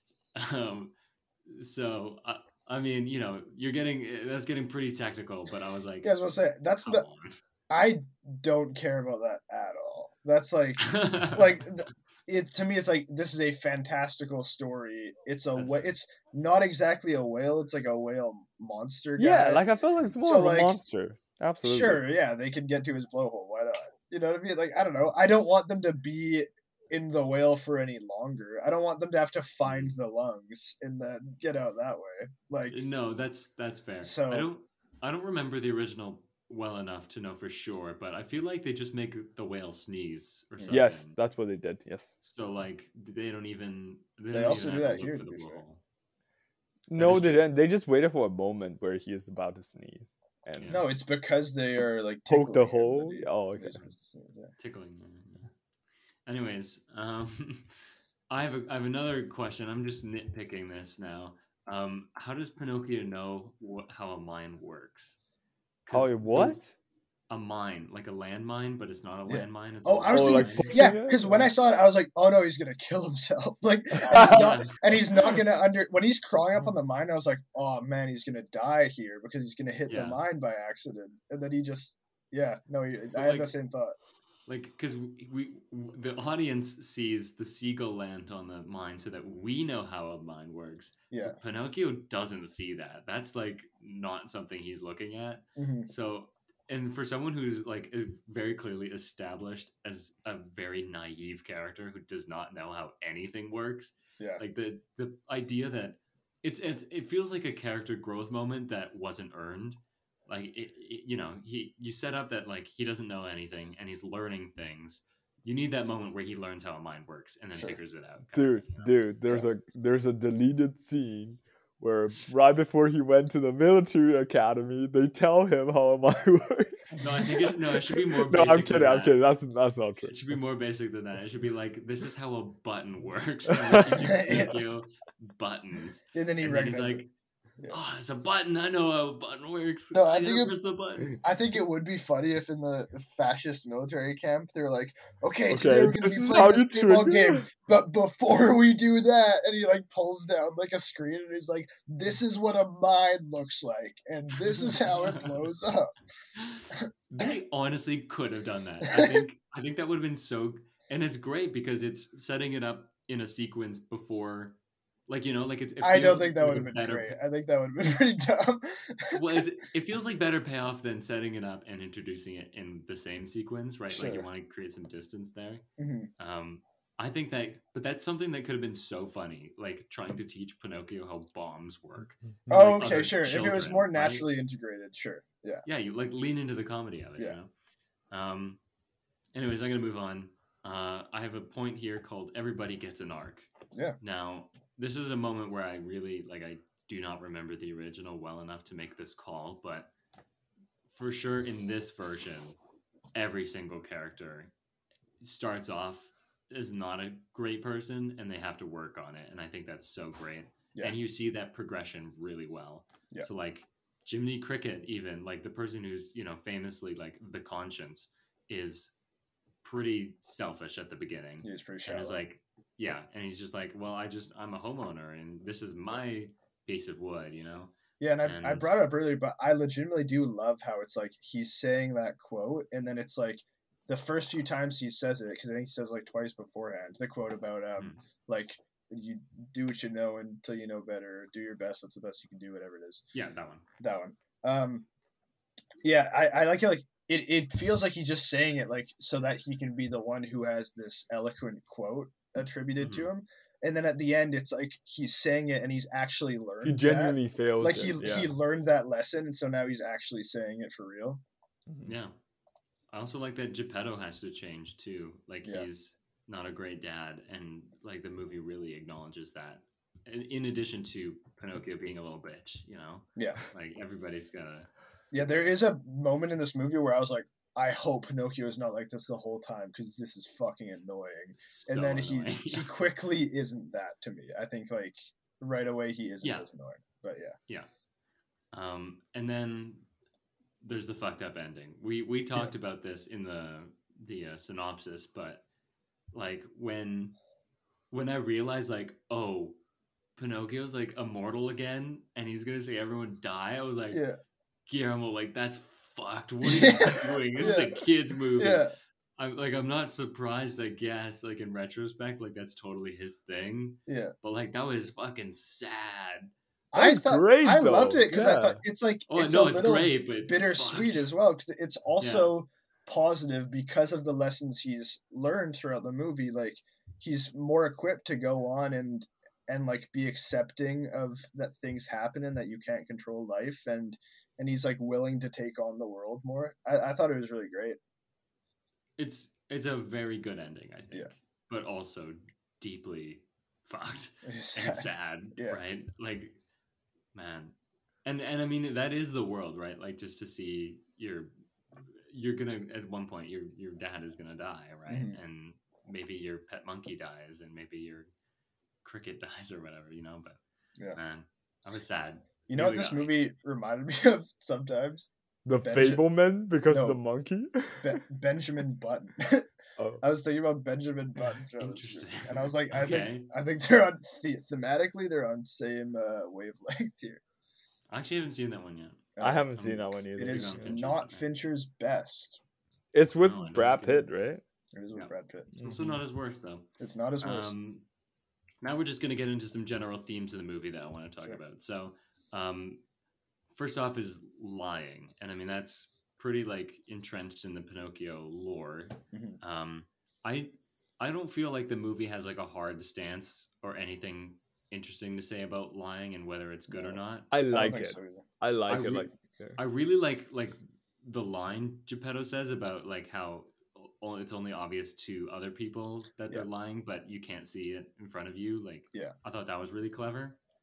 I thought that was really clever, but I was also like, Pinocchio can definitely see his nose. The big-ass nose. But, I did really like it. And I liked... Oh, there's a line that I love where I think it's Pinocchio says, I don't remember when, and he says, my dad called me a burden and his nose didn't grow, so I... he wasn't lying. So sad. And I thought that was a great detail, and it's like, because he's like a child and he has like naivete, like... You can't recognize that, and I thought that was a really great detail. I like the detail that the carnival man has a long nose because he's a lion. Mm-hmm. Yeah. But yeah, like I like how the answer to like the, I don't know if it's the climactic answer, but like when they're trying to escape Monstro or whatever they call him here, he has to lie to escape, to like create that bridge. And while it does, it shows character development because what he's saying, the lies he's saying yes. are good. Like that's the point. Yeah. I think it kind of like says like, well, sometimes lying is good, you know, like, but that's a true fact. Sometimes lying is a good course of action. But the movie doesn't like explore that, you know, like sure. It's just like in this particular situation, lying would be pretty nifty right now, but it doesn't want to really wreck it with that, you know? But I like what you said that, what I liked about the scene is what you said that I don't like the focus of it is like what he's lying about, like what he's saying, where it's like, I don't love my family and stuff like that. Yeah. Yeah. Yeah. No, it's still like a pretty good scene. Yeah. There's also a lot of, the movie, you know, kind of explores the idea of like puppets, which not to say like the idea of being a puppet metaphorically, not literally a puppet, you know? So I like, I think it's Geppetto asks the fascist dad, like who controls you? Yeah. And that's such a great line. And I like that Mussolini says, I like puppets. When famously, like the Italian government during that time was basically a puppet government controlled by the Germans. Mm-hmm. So, and I also like this is one of the rare cases where like I liked that they kept that subtle and they didn't hammer that home, like it wasn't overt. Yeah, and I really liked how like Candlewick is like very much like more of. Of puppet, well, maybe not necessarily, but Candlewick is definitely like as much of a puppet as Pinocchio is, like in the sense of like, and I like this idea that like as you're growing up as a kid, like there are many different people in many different groups that are like trying to tell you what it is to be like a real person, and I liked that again. It was like pretty subtle where like they had to ultimately like choose like who to listen to, and like that's part of growing up and that's part of life is like is choosing who you listen to, choosing the image of like what a good person is and what a person is supposed to be. No, that's I also picked up on that, like the other, because there's like two other mirror versions of the father-son dynamic in the two fascists, so the fascist dad and his son Candlewick, and the carnival man and his monkey. And that idea that like they're basically puppeting them because they don't give them free will. And that's what they have to learn is that, or that's what Geppetto has to learn really, is that he needs to let Pinocchio be his own kid, you know? What else was I going to say about that? I was kind of wondering like, Pinocchio says sometimes fathers say things they don't mean, and I think that's a great line, but then also like the two bad dads are just like murdered and like they don't get to redeem themselves. And I mean I don't think I'd want either of those characters redeemed, but I think they're like tricky, a moment where there's just like a hesitation or a look or something might have been nice. You know what I mean? Where you're like, you see that there's more going on in these characters, or just like a line where they like, they accidentally reveal something about themselves. You know what I mean? Like, like I think I would want it on that level, but like they're just dead now, you know? Who's the other bad dad? The carnival man. Carnival guy and fascist He's considered a dad. Okay. Well, he's like, he's an analog for like a for dad. Story, like but... they didn't actually give birth to the fucking monkey. Like, no, it's allegory. I also disagree with that point. I think that is more for the kid than for the dad. Like, I think it's more because like children oftentimes take whatever they've been told as like the truth, you know? It's just like him, this is sort of like his coming of age, almost like him realizing that sometimes adults say things that they don't mean. And, you know, like if you take things at face value, it might hurt a lot. It might may lead you to the wrong decision. But if you really think of it, like they're not really like, you know, 100% on that comment. But then like the two bad dads are just like straight bad. Like, yeah, they don't have much nuance to their character in that they're just kind of like pretty pure evil. Well, what I did like is I think Candlewick's dad is not pure bad. Like, you can tell, like, he still likes Candlewick. Like, there's this tender moment between him, his mom and his dad, like, before he got sent off to camp, right? Like, she put the scarf on him. But that's not about the dad. That's her, though, yeah. Oh, yeah, that's true, yes. One of the things that I think I did is really cool. I got the impression that it's, like, the movie was trying to say, like, these are characters that, like, took their wrong advice to heart as to, like, what a person is supposed to be. And, like, they, like, very much allowed themselves to be puppeted. And I think that, like, that rings true is, like, when you're a kid and you don't know better, you often, you, like, learn lessons that people weren't necessarily trying to teach you, and you internalize them. So that's good. Yes. You internalize them so much without realizing it that they wind up being like, when you're an adult, they're a cemented part of your personality. I like it. Yes. Yeah. That's a great way to put it. I also think it's interesting that the two bad dads, I think that this is, which is what we're calling them now, they represent like two opposite ends of the spectrum. And I was trying to figure out what this is. And I think I've got it now. The carnival quote-unquote dad for you, Peter. It's a quote-unquote dad. His thing is neglect, right? So he doesn't give a shit about the monkey and is mean to the monkey and would prefer that Pinocchio is his, like, surrogate son, right? Yeah.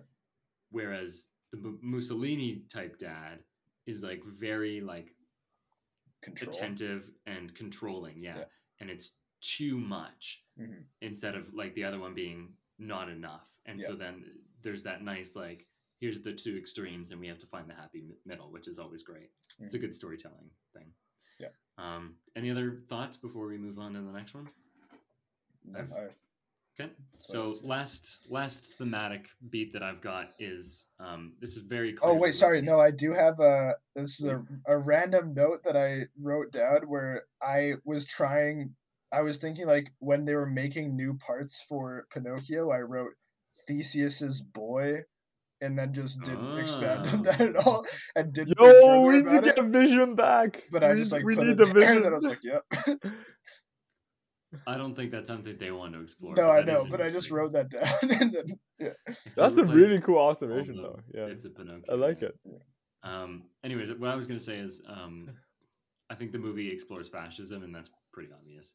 I really liked how fascism and war, like, pervaded the environment of the story without being too much. Yeah, it's not aggressive, like, in the sense. Yeah. So, like, the mines in the ocean was a great touch that wasn't in the original Disney movie. The posters. Usually, for the record, like, Pinocchio is not traditionally set in the 1940s. It's or 30s. I'm not sure which one, but it's usually set in the 19th century, so, like, way before. Yeah. And, like, all the posters I really liked, so I thought that was neat. And I thought this is one of the things that made it, like, very relevant to current day, because I think fascism is a very legitimate threat in current day, maybe more so than ever or in a long time. And I think it, like, it is, like, kids growing up today, like, straight up have to grow up with the looming threat of fascism, like, and it's not that far away, even in, like, America and stuff. And I think that's very intentional from GDT. So I thought it was a way to make it, like, specifically targeted for kids, like, growing up right now.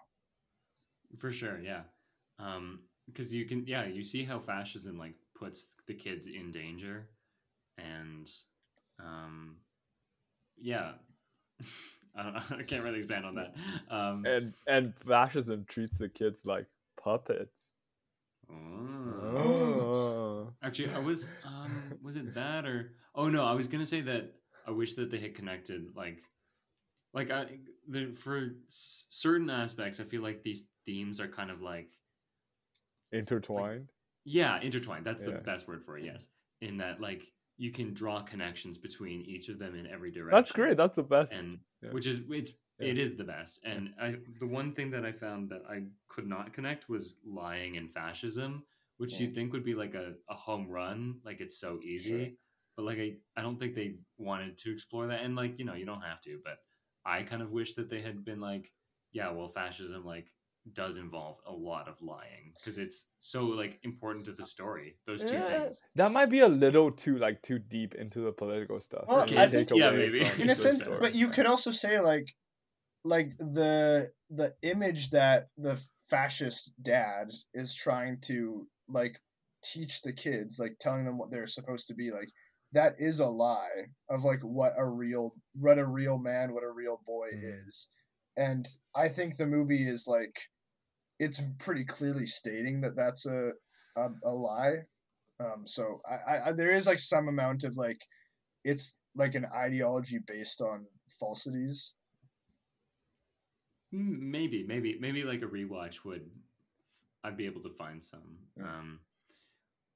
What else? I also like that the fascists were supported by both the church and what I'm calling like the artist, but like the carnival guy, because fascism only works if like it's supported by everybody, and like church is like a big thing of like gathering and people listening to whoever's speaking, and same with art in this case, like. The carnival guy is putting on shows that are propaganda, right? Yeah. And it's crucial that those things are promoting the same fascist vision, or else like fascism like doesn't work. Yeah, so I think that was really smart. What I liked about that too is the detail within the priest, like the priest just in the way he is talking and the way he's moving and the way he like holds his hands when he's in the presence of the fascist dad is like. He clearly is like operating out of fear, and so it's like it's fear that's gotten him to a place of like being submissive to them and promoting the message. And so like I think like to me like it's pretty clear that like through aggression like the fascists had come and like made them submit and made them assimilate, which is also a very real part like they would threaten artists' livelihoods, like artists couldn't survive if they weren't making like fascist propaganda and stuff like that. So I think it's less the carnival owner just seems like a terrible person and that's why he likes it, but the priest, I think there's that interesting wrinkle there. I'm not saying that like all artists support fascism, like obviously not, and you know more often the case is the opposite, but I think like propaganda, if you look back at like actual history, like people, there were people who made propaganda and like the white telephone films in Italy and stuff. Yeah. And like those filmmakers or, you know, carnival people like that, like, and you know, is the carnival guy an artist is a question as well. Sure. But I don't know. I thought it was interesting. I have a question for you guys. The plane that kills Carlo, is that an Allied plane or is that an Italian plane? Well, he said it's returning. So, in the First World War, Italy was like the good guys. If it is like said in the First World War, because like Italy was fighting against the Austro-Hungarians in the First World War, but if it's the Second World War, then it's the bad guys. Either way, Pinocchio gets killed by... Well, I mean, I thought it was an interesting twist, right? And the fact that, like, such a casual act that they literally just dropping it because, you know, it's like, oh, like, we need to lose some weight on the trip back to base. It's the callousness that I love. And it's kind of like the one time that shows up, I think. Maybe not. I guess you could see like it's the most overt example of the callousness of war, and I'm a little sad that it doesn't come up, but also it's good that it's not overhanded. Oh yeah, of course. Ham-fisted kind of thing. So, I don't have any other points thematically or plot wise. So, is there anything else you want to talk about the movie before I get to my final point? I don't. What is your final point? Just in case I don't. You said my piece. He said his piece. My final point is, and this is a juicy discussion that you don't have to have one single take or one single answer for. Was this movie necessary? Now, I'll preface by saying, you know, you can make the argument that, well, no piece of art is necessary, and it's kind of weird to be asking that question, but I think it's I think it's worth asking, because this is a movie that's been adapted, or it's a story that's been adapted 3 times before this. The latest 2 other times this year. In this year, exactly. Those 2, I think, were trying to make money off of the fact that this was coming back. Mm-hmm. So, like, those are kind of, like, really cash grabby. Right. Sorry, you can... Yeah. I was going to say, like, to me, that's where the difference lies. Like, I would say both of those other ones completely unnecessary. Because it's just, like, those are a clear case of, oh, it's IP. And so let's reboot it because that's what we're doing in this day and age. But I think, like, to me, what makes this necessary, and you're right that, like, framing it that way doesn't necessarily make sense. But I think what makes it necessary is that, like, it's very clearly a passion project. It's clearly something that Guillermo del Toro, like, really, really wanted to do, and he cared so much. Yeah. GDT. He cared so much about this. And I think, like, that was one of the things that I really loved about this, is that, like, it feels like that's, at the end of the day, the main thing, the thing I need to feel in a movie is that the person who made it loved doing it, and they needed to make this in a way. And I feel like this is something that, like, he really loved. He really put everything into it. And I think, like, that's movies at their best. And so I think that makes it necessary. Yeah. I for sure, this is, and it's like what you said, the other movies this year, cash grab, obviously. This is, like, the clearest cash grab versus art discussion you can have. Mm-hmm. This Pinocchio IP, right? So this is an artist wants to tell this story and is telling it in their specific way with their specific voice. And I think that's great. And I think it kind of, like, it tries to make itself a little more quote unquote necessary just by talking about fascism, like we talked about. Like, that makes it kind of a little more relevant. So I think that's great. My one thing comes from just the fact that we have seen Pinocchio before. So I think I don't know. If GDT wants to make this movie, all the power to him, but thanks, Peter. But there's just something about re-adapting things that I don't know if it is, and I hate to say it, but I don't know if it is necessary. Like, you know, the Pinocchio story isn't changed that much. If I don't know, I'm torn. I clearly, like, I'm kind of taking both sides here, but. Peter, what do you think? I have a clear stance on this. I think a work is... I think asking whether it's necessary or not is the wrong question to ask. I think it's asking whether, like, is it worth making this, you know? I guess that might be the same question. Yes, and in my opinion, like, it is 100% worth it. It's like creating a new fable for our generation, you know? Like for every generation sort of has their, like, significant works that impact their life, affect, like, their view perspective on the world. And I feel like adapting a work is one thing, but adapting it to the time and era and making it relevant is something completely different. Like, for example, we've seen Zack Snyder's, like, I guess more faithful take on The Watchmen, but there's also, fuck, I forgot his name. What is the series? The Watchmen. Yeah. But who's the creator? Fuck, I want to shout him out because he's so great. I do not know. Well, I think that's a great example of not readapting though. Like that's a new, well, yeah, like it's sort of like it's new, but also still based on like the original sort of comic book, if you know what I mean. I would classify that as something different though, because it's an adaptation that's.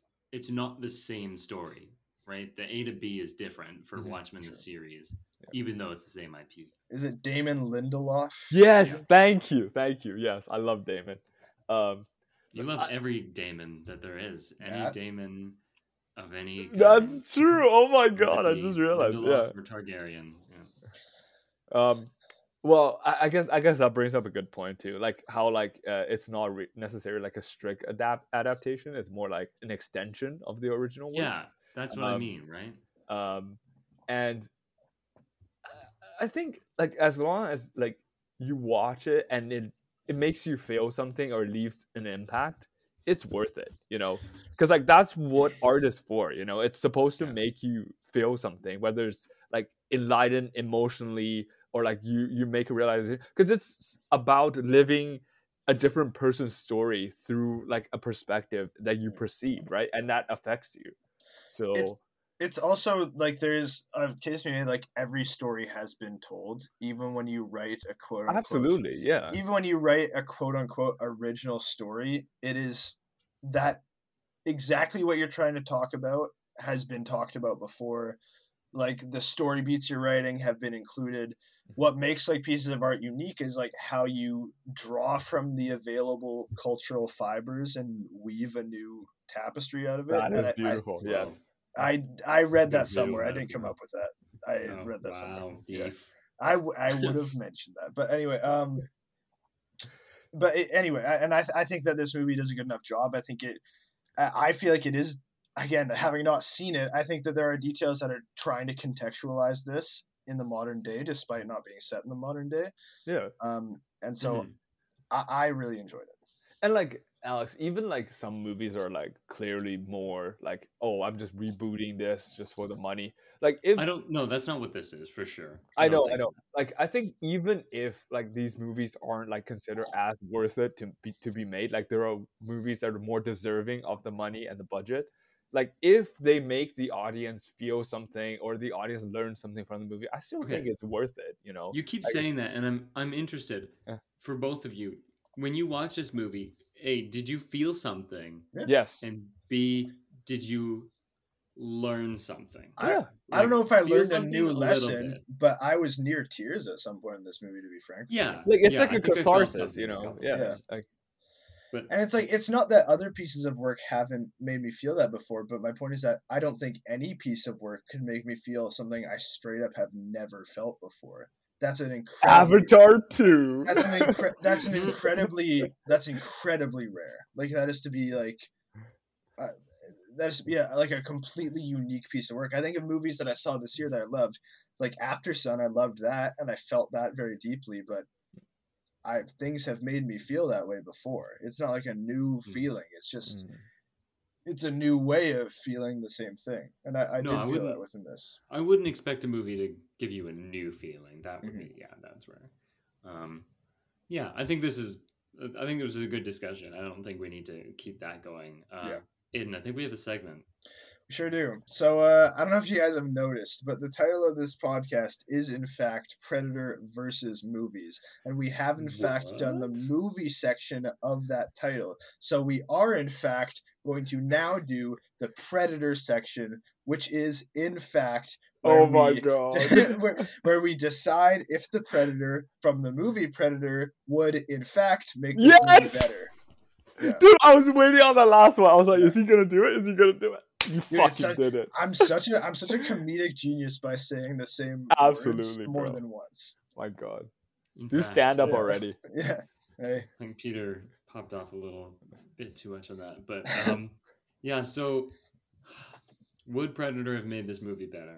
Probably no. Nope. Dude, hey. All I'm saying, bro, in the stomach, Predator just pops up from like the goo in the whale's stomach. Or Predator works at the carnival. He's one of the attractions. Yes. There you go. I would have loved to see stop motion Predator. Yeah, that would be cool. Like stylistically, like that's the most appealing part about this. Yeah. And like seeing him commit a really gory death like it within this stop motion style, that would be kind of cool. Yeah. Dude, what if we see like the Predator in like the death realm? Like, among the bunnies, he just starts wrecking Pinocchio and just like he's like fucking murdering him. He finds Pinocchio and he's like, he just keeps coming back, and it's like his dream. Like the Predator's just like, I can just perpetually hunt this guy. Yeah. Or like, there's a movie where somebody has it's Jumanji, where they have a set number of lives, and then they keep dying in stupid ways, which like, so the movie doesn't really do that, but like kind of with the sand dials. Yeah.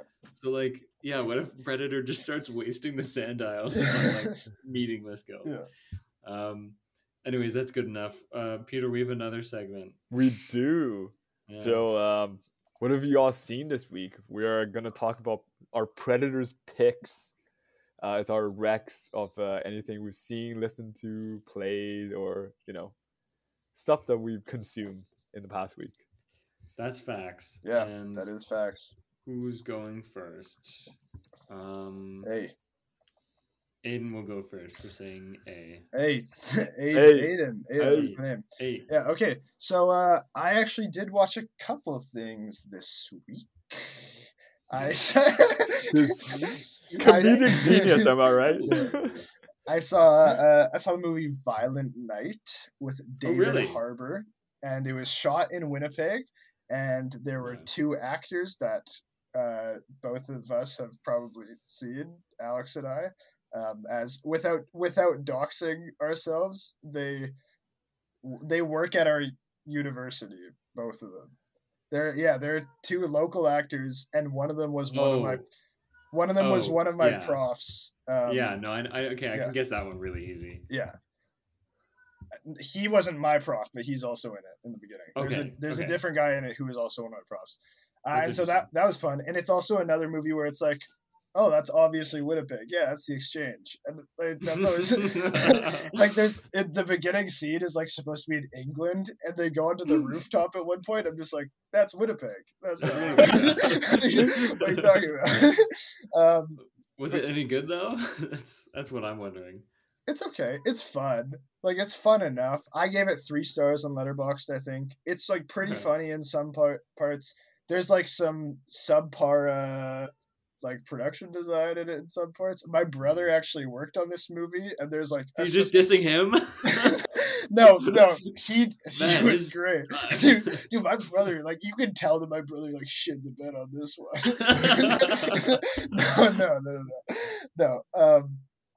No. I mean, I only mentioned that because there was like one prop that was like very like prominently featured that he was like, yeah, I made that. I wrote that out. And I was like, oh, that's cool. I mean, I like seeing local productions. I think that's fun. But it was okay. It's fun enough to go see in theaters. It's a popcorn flick. Yeah. So. I feel like I actually watched something else this week. I was actually watching things this week. I made a concerned effort to watch stuff. I watched the first 2 episodes of another Canadian shot television show. And it's called Three Pines. It's with Alfred Molina as the lead. They've like been advertising a bit in movie theaters, and it like seems like a pretty classic like detective story. It seems like it's interesting. I think Alfred Molina is really good in it so far. It's like, I won't get into it too much, but there are certain themes it's tackling that like I don't know how good of a job it's doing of them. And they're like they're pretty important themes in this day and age. But I don't know. We'll see how it goes. I might be biased against that because I'm not necessarily in the pro police officer category. But yeah. But anyway, so I feel like I saw some other shit, but I'll call it a day for now. And if I remember something else, you can call back in. Yeah. Peter, what have you been? What's your Predators picks? Okay, this has been a very dry week for me. So I don't have one. Oh, that's it. It's not a skit, man. It's not a skit. It was a very. I actually don't have one. Moving on then. Okay. My Predators picks. I actually watched quite a few movies in the past week. I both started and completed the Jackass franchise. Oh, really? Nice. In 1 week. Awesome. Was it like, worth it? Like, it was on the IndieWire list, right? Like, the best. Yeah. That's why. It was because it was on the IndieWire list, and I was very curious, like, why Jackass Forever made it to their top 25 of this year.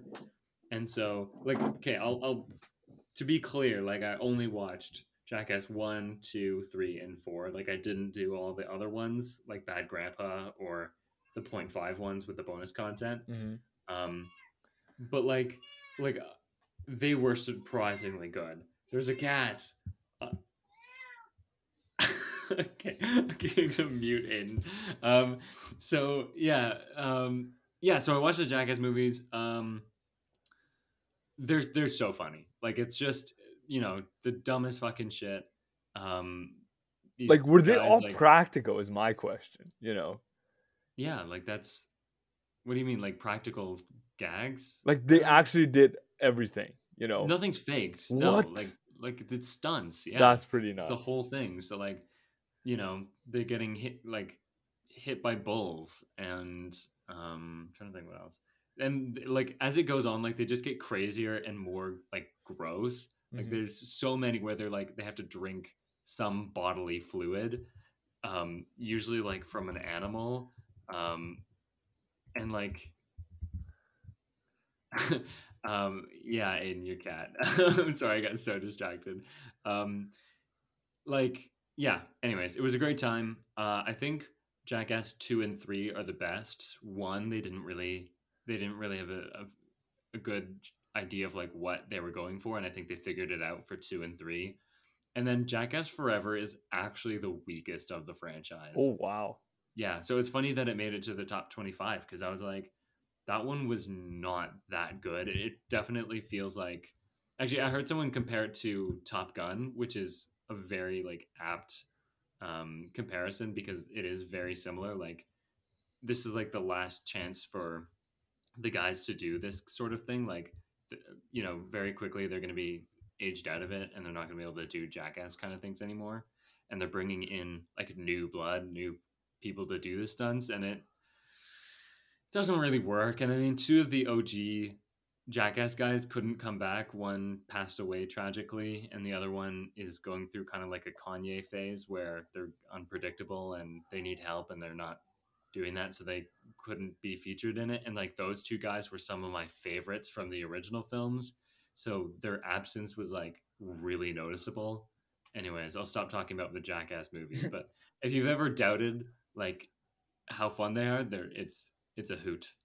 It's very fun. Anyways, next week we are definitely doing Avatar: The Way of Water. We will let you know if it's any good, yeah. With our official opinion. Yeah. Peter, what are we plugging? Follow us on Instagram and Twitter at Predator v Movies. There is a review on our podcast. Leave us a comment and engage with our Twitter content, managed by your very own Alex Gordon. Yeah, that's me. Yeah. I'm doing it. It's well, what's it? I can't think of what it is. It's not much, but it's honest work. It would have been funnier if I thought it out quicker. Anyways, yeah, check out my Letterboxd at _AlexGordon_. I leave reviews. Yeah, you can also take a swing over to my Letterboxd at 810Sunny. That's 810SONNY. Yeah, my name is Wombo. Yeah, so you can come take a look at my reviews too. And that's about it. So until next time, I'm Alex. I'm Peter. I'm Aiden. And this was Predator v Movies. See you next week. Pew. Pew. Pew.